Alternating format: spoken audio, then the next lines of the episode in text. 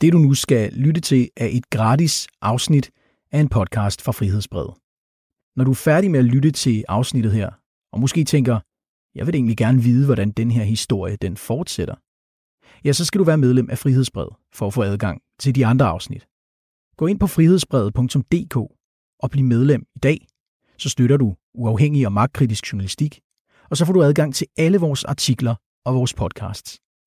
God fornøjelse med det, du nu skal lytte til.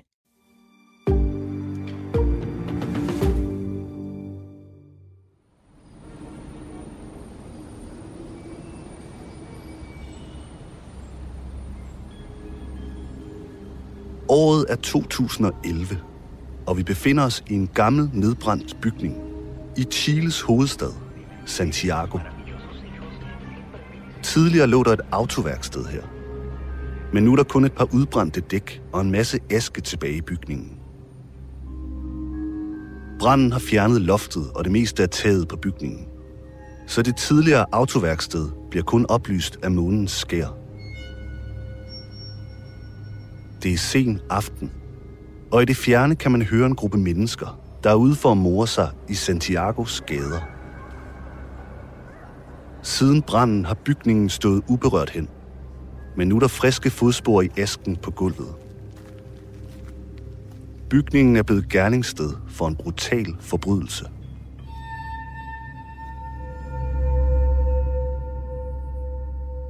Det hele starter med et møde tidligere på aftenen. En 23-årig amerikansk kvinde har betalt et depositum til en veltrænet og karismatisk 32-årig mand for en lejlighed, hun skal lege af ham. Aftalen er, at hun denne aften skal have nøglerne til lejligheden, så hun kan flytte ind dagen efter. Men der er et problem. Lejligheden findes ikke. Den 23-årige kvinde er altså med svindlerens charme blevet lukket med ind i det nedbrændte autoværksted. Men inden svindelnummeret går op for hende, mærker hun et knusende slag fra et metalrør mod sit hoved. Hun vælter bagover, og det næste hun mærker er et knæ, der borer sig ind i hendes ribben og holder hende fastlåst mod det kolde betongulv. Da hun åbner øjnene, er hans ansigt få centimeter fra hendes. Hun kan mærke, at hans hænder begynder at klemme om hendes hals.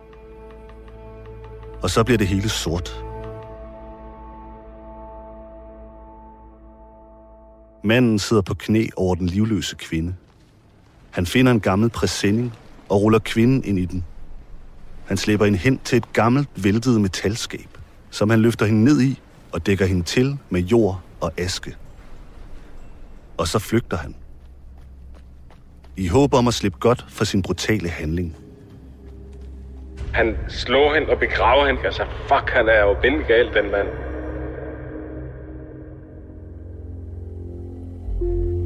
Du lytter til Marathonmanden.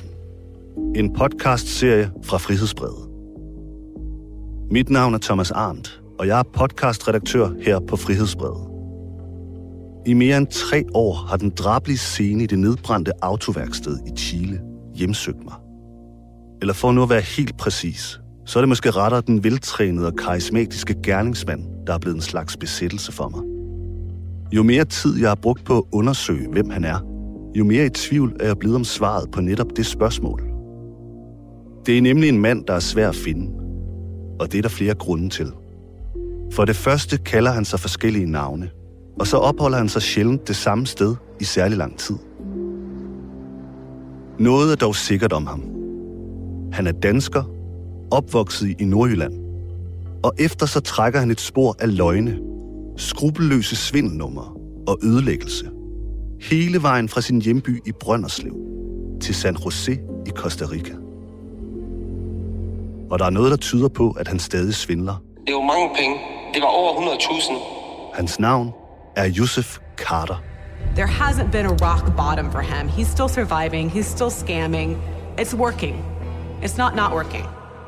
For nylig udkom Netflix med en serie, hvor de fortæller om netop Yusuf Carter. This is not a person that you can trust, and this is not a person that you want inside your house. Det sidste, de fortæller i dokumentaren, er, at ingen ved, hvor han i dag befinder sig.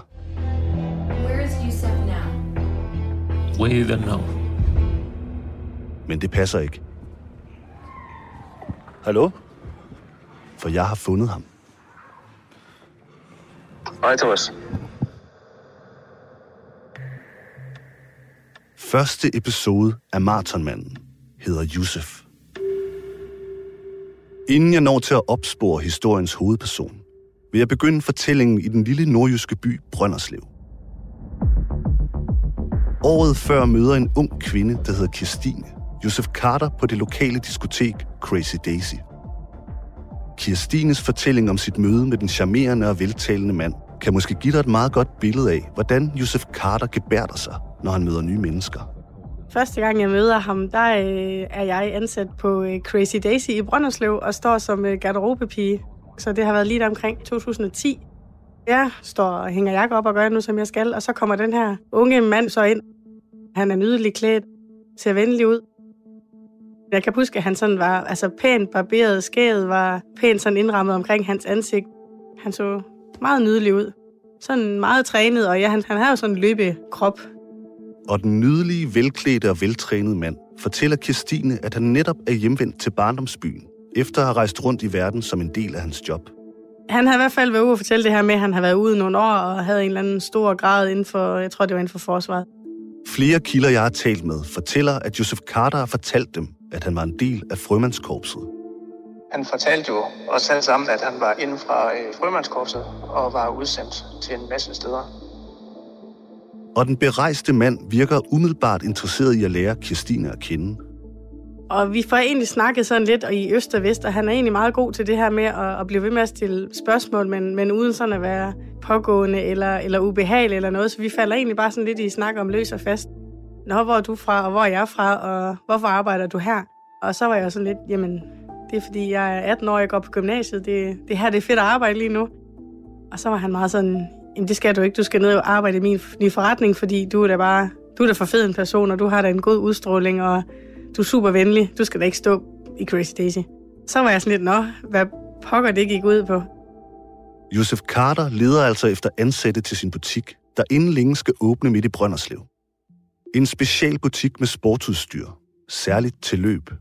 Han skulle til at åbne den her forretning inde i gågaden, og det var sådan en løbe, løbesportsforretning, og han var jo selv løber. Han skulle åbne den her forretning med det nyeste nye udstyr, og han gik meget op i at fortælle mig det her løbemaskineri, han skulle have, hvor man sådan kunne øh, filme folks løbestil, og, og det var meget, meget ny teknologi, og det skulle han være den første, der fik, og han skulle have de her ekstremt dyre sportsure, vi skulle sælge. En mand med store ambitioner.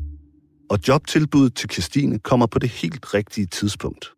Jeg tror, vi var nærmere sommerferien, og jeg ville jo gerne have nogle, tjene nogle penge, og jeg tænkte, jamen, altså, det lyder også meget spændende. Så tænkte jeg sådan, Nå, ja, det kan jeg da godt lige prøve at finde ud af, hvad det er for noget. Så meget sådan modsat af, hvad jeg egentlig plejer at gøre, så giver jeg ham mit nummer, og jeg får også hans nummer, og så aftaler vi så at mødes, øh, jeg tror, det er en fem dage efter. Som aftalt kommer Christine nogle dage efter ned og besøger lokalerne i Brønderslev Gågade.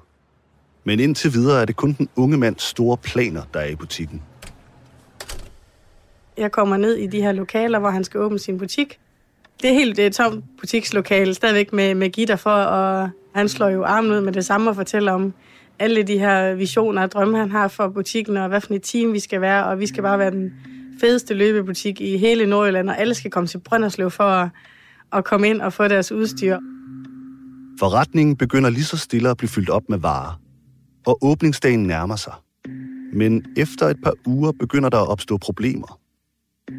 Og så efter de her 14 dages tid, hvor jeg vidste, at om, nu er der en, en uge til, vi skal åbne, og jeg sådan, om, jamen, han troede måske, det ville blive lidt forsinket, fordi han manglede lige nogle meget vigtige ting, og der skulle også lige vores kontrakter skulle på plads. Jeg havde ikke skrevet under på noget på det tidspunkt.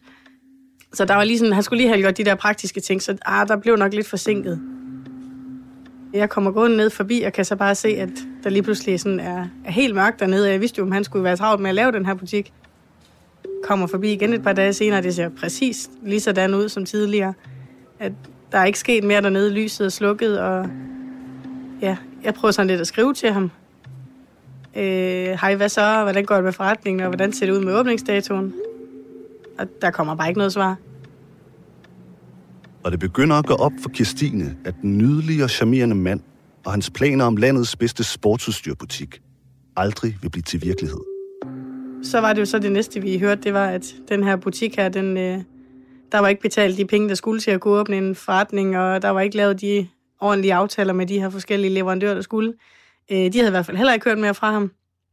Så han var bare som, altså, han var bare forsvundet. Han kontakter mig i et setup, hvor han har set, at vi har nogle brands, som øh, henvender sig til øh, øh, specielle løbere, for han var jo sådan en øh, ekstrem løber. Jeg får fat i to af de leverandører, der har sendt varer til Josef Carters butik i Brønderslev.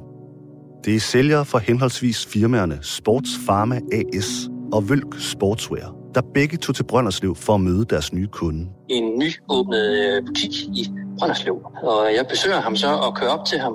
Det var faktisk mig, der havde mødet med manden. Jeg kører til Brønderslev, tager mødet med manden. Men de to sælgere ser aldrig butikken. Og salgsmøderne finder sted i forholdsvis alternative omgivelser. Vi skal så mødes på et pizzeria, hvilket jeg undrer mig lidt over til at starte med. For hans butik var ikke åbnet endnu, for der har været vandskade. Det var hans forklaring. I det, jeg kommer derop, vil han ikke have, at vi skal være i butikslokalerne, fordi der er sket en vandskade. Så vi ender med at sidde på en, øh, en eller anden café. Begge sælgere møder en overbevisende og charmerende mand, der virker til at vide, hvad han taler om. Og salgsaftaler bliver indgået. Og blive enige om at sende nogle varer op til ham. Men han skal lige øh, betale den første levering, for lige at tjekke, om han nu kunne betale. Og det gør han. Så alt er ok herfra, og vi tænker, jamen så er alt jo legalt her. Og han bestiller så nogle flere varer. Den første sending, han får, er omkring en, nu siger 5-10.000 kroner. Og så sender vi tilsvarende igen, nok for 10.000. Derefter, så øh, hører vi aldrig mere fra ham. Jeg indvilger øh, i at lave en aftale med manden. Jeg sender øh, bare op til ham, som vi har aftalt. Men jeg vil skyde på, at det var for omkring 20.000. Og så får vi efterfølgende bare ikke en rød ejer, og så kan vi ikke få fat i manden. Jeg prøver at køre derop, og, og han er bare væk. Varer fra de to leverandører for omkring 30.000 kroner er væk. Og det samme er Josef Carter. Den dengang 18-årige Kirstine fra Brønderslev bliver ikke snydt for andet end sin tid, og står mest af alt forvirret tilbage over den mystiske mands pludselige forsvinden. Kirstine begynder at google hans navn, og der falder hun over et opslag, hvor Josef Carter har slået sig op under et nyt erhverv, som rejsearrangør. Så var det jo så, at jeg fandt et eller andet artikel fra noget rejser, hvor der stod, at han havde det her rejseselskab, og de skulle bare indbetale nogle penge, og så sørgede han for ja, fly og hotel og det hele. Det nye rejseledereventyr handler til synligheden om et helt særligt bekendtskab. Han har tilegnet sig igennem et prestigefyldt job. Historien er, at han øjensynligt har været livvagt for prinsen af Dubai. Dubai's crown prince, who goes by the name Fazar, is one of the richest... Han siger, at han kender en prins dernede, og han viser nogle billeder foran til luksuriøse biler. Nu vil han bruge sin eksklusive adgang til prinsen til at skabe en uforglemmelig rejseoplevelse for mere end 20 personer, der har vist interesse for eventyret til de forenede arabiske emiraters største by. Dubai, the most luxurious place in the world.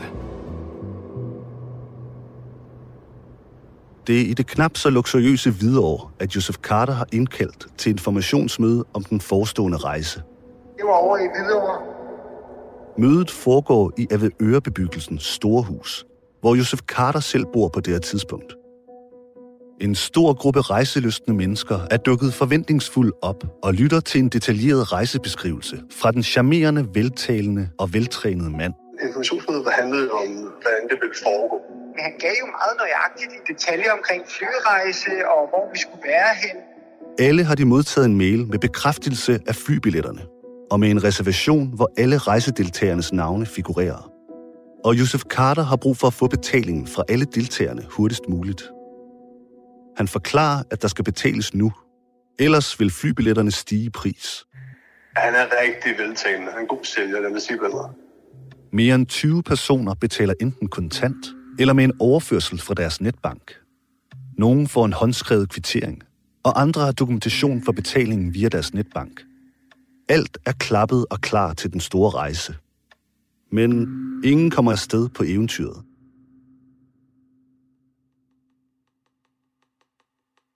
Jeg sidder og læser i dokumenterne, der omhandler sagen om Josef Carters Dubai-rejse.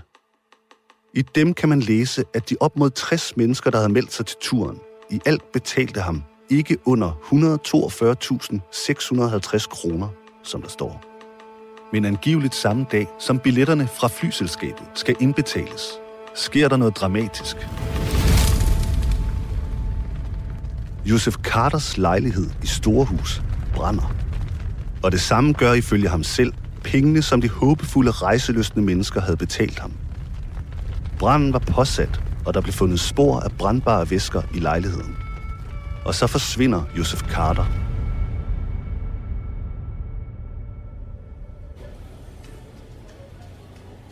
En anden fra den storkøbenhavnske bydel Hvidovre, der kender Joseph Carter alt for godt, er René Range.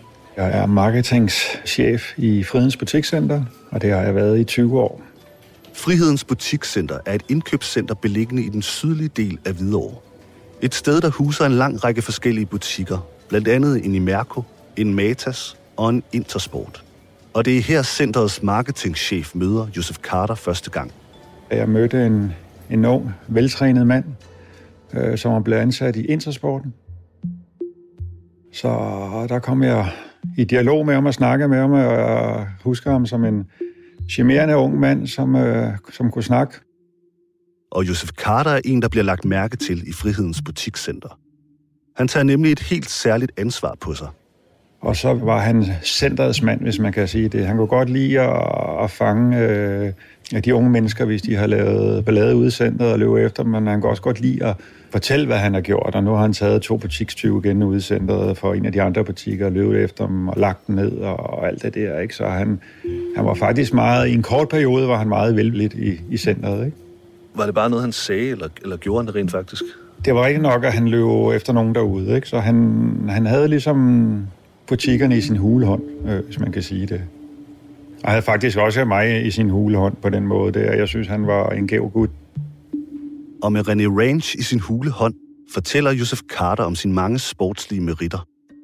Alt lige fra hans talenter inden for ekstremløb, maratonløb og kickboxing. Han var jo ekstremløber. Han ville godt agere lidt som en verdensmand. Øh, ingen tvivl om det. Han kunne tryllebinde folk med hans træning og, og alle de ting og gode råd og sådan noget der. Og midt i snakken om de mange sportsgrene, får Josef Carter og butikscentrets marketingchef en god idé. Jeg stod for arrangementer i centret, og, og han kendte jo en hel masse øh, mennesker, om vi ikke kunne hvad det, lave et arrangement ude på torvet med noget kickboxing, boksning. Han kendte nogen inden, øh, inden for det segment. Og det gjorde vi. Det gik rigtig godt. Han var selv med i, i ringen og kendte de gutter der. Og det var sådan set, øh, hvis man skal sige noget, det var så en succesoplevelse, hvor jeg ligesom siger, okay, den mand, øh, han kender nogen, han kan noget. Og oven på succesoplevelsen kommer Josef Carter med et nyt forslag til en sportsbegivenhed. En sportsgren, han har en helt særlig ekspertise i, nemlig løb. Og så foreslog han, at vi skulle lave et, øh, et videoløb. Et stort øh, løb, hvor vi samlede kommunen. Jeg var hen over måned, hvor jeg tit nede forbi butikken dernede, og vi snakkede, og fik tit øjenkontakt med ham derinde, så gik jeg lige ind og snakkede lige med ham, hvordan dagen er gået, og det ene og det andet. Og så foreslår han, at vi skal lave det løb her. Vi skal lave et stort videre løb. Et 5 km løb og et 10 km. På det her tidspunkt er der ingen alarmklokker, der ringer hos René Range. Og det er der to grunde til. Et, arrangement, klappede, ingen problemer. To, han ville godt rydde op i, i centret, sådan til der var ro og orden derinde, så han lejede lidt øh, vagt, øh, tjek ved det. Det kørte også. Så han fik øh, spist så langsomt ind på mig, øh, og han, han var charmerende. Det er jo ikke bare lige at gøre, men det var ikke nogen problem, fordi han kendte samtlige løbeklubber, og han kunne godt stample det op. Han siger, men budgettet for det, om han kunne lave sådan et på, ja, men vi kunne godt gøre det rimelig billigt. Vi kunne godt gøre det for små 30.000. Øh, 10.000 til præmier, og 10.000 til nogle hjælper, og så 10.000 til noget diverse. Jeg gik og tykkede lidt på den, og, og sagde, jamen, det kunne faktisk være meget sjovt. Så jeg snakkede med vores bestyrelse i Centerforeningen, og fik grøn lys for det. Så han fik overført de penge, fordi han skulle bruge pengene til at indkøbe præmier og til at betale baglandet, som man nu siger. Og vi var jo ikke i tvivl om, han var jo en reel fyr. Joseph Carter skal nu i gang med det helt store planlægningsarbejde. Der skal etableres et sted, hvor løbere kan melde sig til løbet. Der skal planlægges en rute, der skal strække sig gennem Hvidovres gader og igennem Valbyparken. Der skal søges tilladelse hos kommunen og indkøbes præmier. Men efter et par uger er der stadig ikke sket noget. Der skete, der skete ikke rigtig øh, mere der, så, så jeg rykkede ham lidt de næste par uger der, og nu skulle der komme en, en handlingsplan på det her, fordi nu skulle vi i gang, ikke? og så fik vi sat en dato af. Så var det ligesom, okay, nu har vi en dato på, øh, hvornår løbet skulle være og sådan noget der. Ikke? Og han var i fuld gang, og det var tæt på at, at være klappet og færdig og det hele. Vi kom tættere på datoen, der lå stadig ikke rigtig noget øh, plakater og det ene og det andet, og vi rykkede, hvor der skulle ting i viderevis og det ene og det andet. Jeg gik ned og snakkede med ham, og der havde været lidt sygdom i hans familie, og han har været lidt presset, og han har skændt med kommunen og det ene og det andet. Josef Carters planlægningsarbejde med det stort anlagte videreløb går ikke ligefrem godt. Men det er der ifølge ham selv en meget tragisk grund til. Og der vi så, tror jeg, var 14 dage før, øh, nu skulle der ligesom noget i avisen, nu skulle der være nu. Øh, så gik jeg ned for ligesom at få fat på ham. Og så siger han til ham, at den er helt gal. Øh, jeg var på hospitalet i går, og jeg har fået konstateret kræft. Så er det jo der, man, når man er et godt menneske, tænker, det er jo, så er det jo derfor. Det er jo tragisk, det her. Jamen, så må vi jo udskyde, så må vi jo vente lidt, jo, og det skal du selvfølgelig have styr på. Jamen, det var han glad for, øh, fordi det var, det, var, det var helt galt. Og tror du, han taler sandt? Jeg tror, jeg tror på ham, ja. Fordi kraft, det er jo ikke noget, man sådan lige spørger med, og det er jo, jeg står ikke og siger, må jeg se papirerne, men altså han, når man kiggede på ham, så kunne man godt se, at han var helt opløst. Så, så han får cirka 30 dages længere lignende på den måde, hvor vi ligesom øh, skal finde ud af jo, hvem skal overtage den her post, og vi skal jo så have, have overført de penge der, til vi kan komme videre. Og så begynder det jo derfra at gå rigtig galt, ikke? Og en af grundene til, at det ifølge René Range går rigtig galt, er, at Joseph Carter gør en af de ting, han er rigtig god til. Han forsvinder. Jeg prøver at finde ham på alle mulige måder, fordi jeg har da sådan 30.000, det er også mange penge. Øh, så jeg prøver jo ligesom at, at selv at finde ham øh, gennem hans netværk, øh, og prøve at komme i kontakt med ham. Og jeg kan ikke rigtig finde ham øh, nogen steder. Så forsvinder han under radaren. Langsomt så begynder det at gå op for mig, at vi har med en, der ligesom har svindlet og brugt ens tillid. Der går ikke særlig længe, før René Range bliver helt sikker på, hvad det er for et menneske, han har mødt. Det sker, da den lokale fodboldklub ifølge René Range ringer til ham. Der går et lille stykke tid, så bliver jeg øh, ringet op af fodboldklubben HIF, at de har haft en deroppe, som skulle arrangere hvad hedder det, nogle træningsture til Dubai. Prince, who goes by the name Fazar, is one of the Og mange af børnene deroppe havde brugt deres konfirmationspenge på sådan en tur. Og de var så blevet snydt. Og den historie, den skam mig simpelthen øh, midt over på den måde. Jeg tænkte, nej, det kan satme ikke være det. Det er ikke i orden, det her. Og der, der vælger vi så, hvad hedder det, at politianmelde ham. Øh, fordi der er vi slet ikke i tvivl om, at vi har med en svindel at gøre. Men politianmeldelsen må vente længe på en afgørelse. Det vender jeg tilbage til senere. Først skal vi høre om endnu en person, der fortryder sit møde med Joseph Carter. Flere mennesker er allerede blevet snydt af den charmerende maratonmand. Leverandørerne til butikken i Brønderslev, marketingchefen for Frihedens Butikscenter og de op mod 60 rejseløstende mennesker i Hvidovre. Men det stopper altså ikke her. På cirka samme tidspunkt bliver en mand ved navn André Nielsen viklet ind i et forretningseventyr. Et eventyr, der bliver til et mareridt, som selvfølgelig starter med, at han møder Joseph Carters dragende personlighed. Han var god og energisk. Der var ligesom noget energi over ham og sådan noget, ikke? Og det er en fortælling, vi allerede kender, som André Nielsen får af Joseph Carter. Og sådan, sådan rimelig adræt og sådan altid i løbetøj, lange løbbukser og Fortællingen om et talentfuldt sportsmenneske med evner inden for et bredt spektrum af sportsgrene. Han har ligesom en gammel karriere, hvor han er bokser, og han er god til det. Og hans spidskompetence er inden for ekstremløb og ultraløb. Altså maratonløb, der foregår i ørken eller jungle. Han viser nogle billeder. Der var også nogle artikler fra nogle aviser, hvor han har været med i noget ultraløb og sådan noget i Saharas ørken et eller andet sted. Men det er meget den der, det sportsmenneske. Ifølge den nu førtidspensionerede André Nielsen, havde han og Josef Carter planer om at åbne en række tøjbutikker i Tostrup Stationscenter, Herlev og Lyngby. Vi starter en, en lille tøjkæde med skidtøj og dynjakker af dyre kendte mærker. Og heldigvis fortæller Josef Carter til André Nielsen, at han har kontakter til et tøjfirma i Spanien, som producerer netop det, de har brug for. Et sted, de kan indkøbe varer til deres kommende butikker til en god pris. Men de mangler penge. Og her har Josef Carter en plan. André Nielsen skal låne pengene i sin bank. Siger, jeg vil gerne låne 200.000. André Nielsen låner 200.000 kroner i sin bank, og turen til Spanien bliver planlagt. Men der bliver aldrig nogen tur til en tøjfabrik i Spanien. I dombogen for retssagen kan jeg læse, at Josef Carter bliver tiltalt for svigagtigt at have formået at få André Nielsen til at overdrage sig 61.000 kroner og 20.000 euro. I det André Nielsen er tiltalte, var blevet vildledt til at tro, at han skulle være en del af tiltaltes firma, og at pengene skulle bruges til indkøb af varer. Det fremgår også af tiltalen, at Josef Carter ved overdragelse af pengene afleverede en falsk kvittering til André Nielsen fra advokat Andersen, som Josef Carter selv havde udfærdiget og underskrevet med navnet Tom Andersen. Ifølge André Nielsen mister han altså mere end 200.000 kroner i hans møde med Josef Carter. Og så gør Josef Carter det, han har haft held med så mange gange tidligere. Han øh, mærker, at jorden brænder under ham. Han forsvinder igen.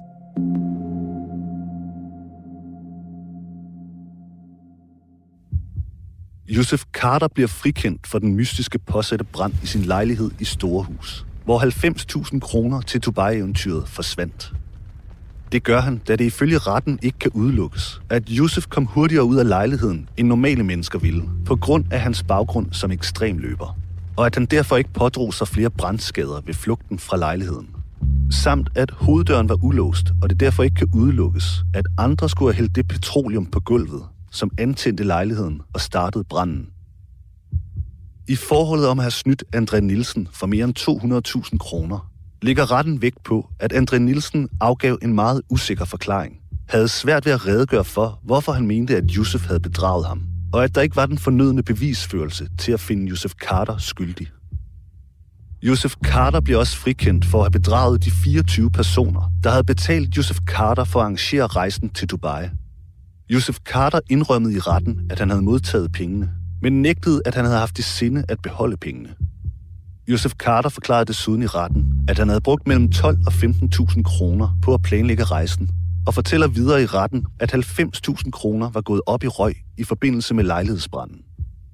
Retten ender med at konkludere, at anklagemyndigheden ikke har løftet bevisbyrden tilstrækkeligt, og derfor frifindes Josef Carter. Han bliver dog pålagt af retten at betale pengene plus procesrenter tilbage til den gruppe af personer, der havde betalt ham for at komme til Dubai. Josef Carter bliver kendt skyldig i svindelnummeret i Frihedens Butikscenter. Han bliver ved samme lejlighed dømt for en falsk anmeldelse af trusler, og sammenlagt bliver han idømt fire måneders ubetinget fængsel. Dommen falder i midlertid først flere år efter bedrageriet. For inden han bliver retsforfulgt i Danmark, gemmer han sig i Mellemamerika. Vi skal tilbage til det nedbrændte autoværksted i Chiles hovedstad, Santiago. Det hele starter med et møde tidligere på aftenen. Der hvor afsnittet startede, og der hvor Joseph Carter begik et brutalt overfald på en 23-årig amerikansk kvinde. Hun kan mærke, at hans hænder begynder at klemme om hendes hals. En kvinde, han efterlod indrullet i en præsending og begravet under jord og aske. Og så flygter han. Der er nemlig en lyd fra den ellers stille og øde bygning. Lyden af en krop, der kæmper for at komme fri. Den amerikanske kvinde er i live. Næste gang i Marathonmanden skal vi møde den amerikanske kvinde, der næsten mistede livet i mødet med Joseph Carter. I thought, you know, this is this is the end of my life. Altså, han er jo farlig. Jeg er villig til at dræbe. Og jeg finder frem til en adresse i den sønderjyske by Åben Rå, hvor Joseph Carter efter sine skulle opholde sig.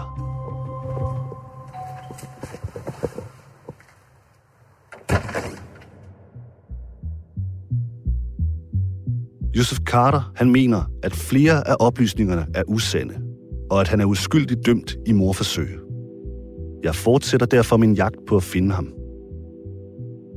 Hvis du har nogle oplysninger, du vil dele, kan du kontakte mig på en sikker mail med adressen maratonmanden protonmail.com. Du har lyttet til første episode af Marathonmanden, en podcastserie fra Frihedsbrevet. Følg jagten på Marathonmanden og lyt til hele serien i Frihedsbrevets app. Frihedsbrevet er et nyt digitalt medie, der ikke modtager støtte fra staten. Det eneste, vi er afhængige af, det er, at du bliver medlem, hvis du altså kan lide det, du hører. Gå ind på frihedsbrevet.dk-bliv-medlem og tegn dit medlemskab i dag.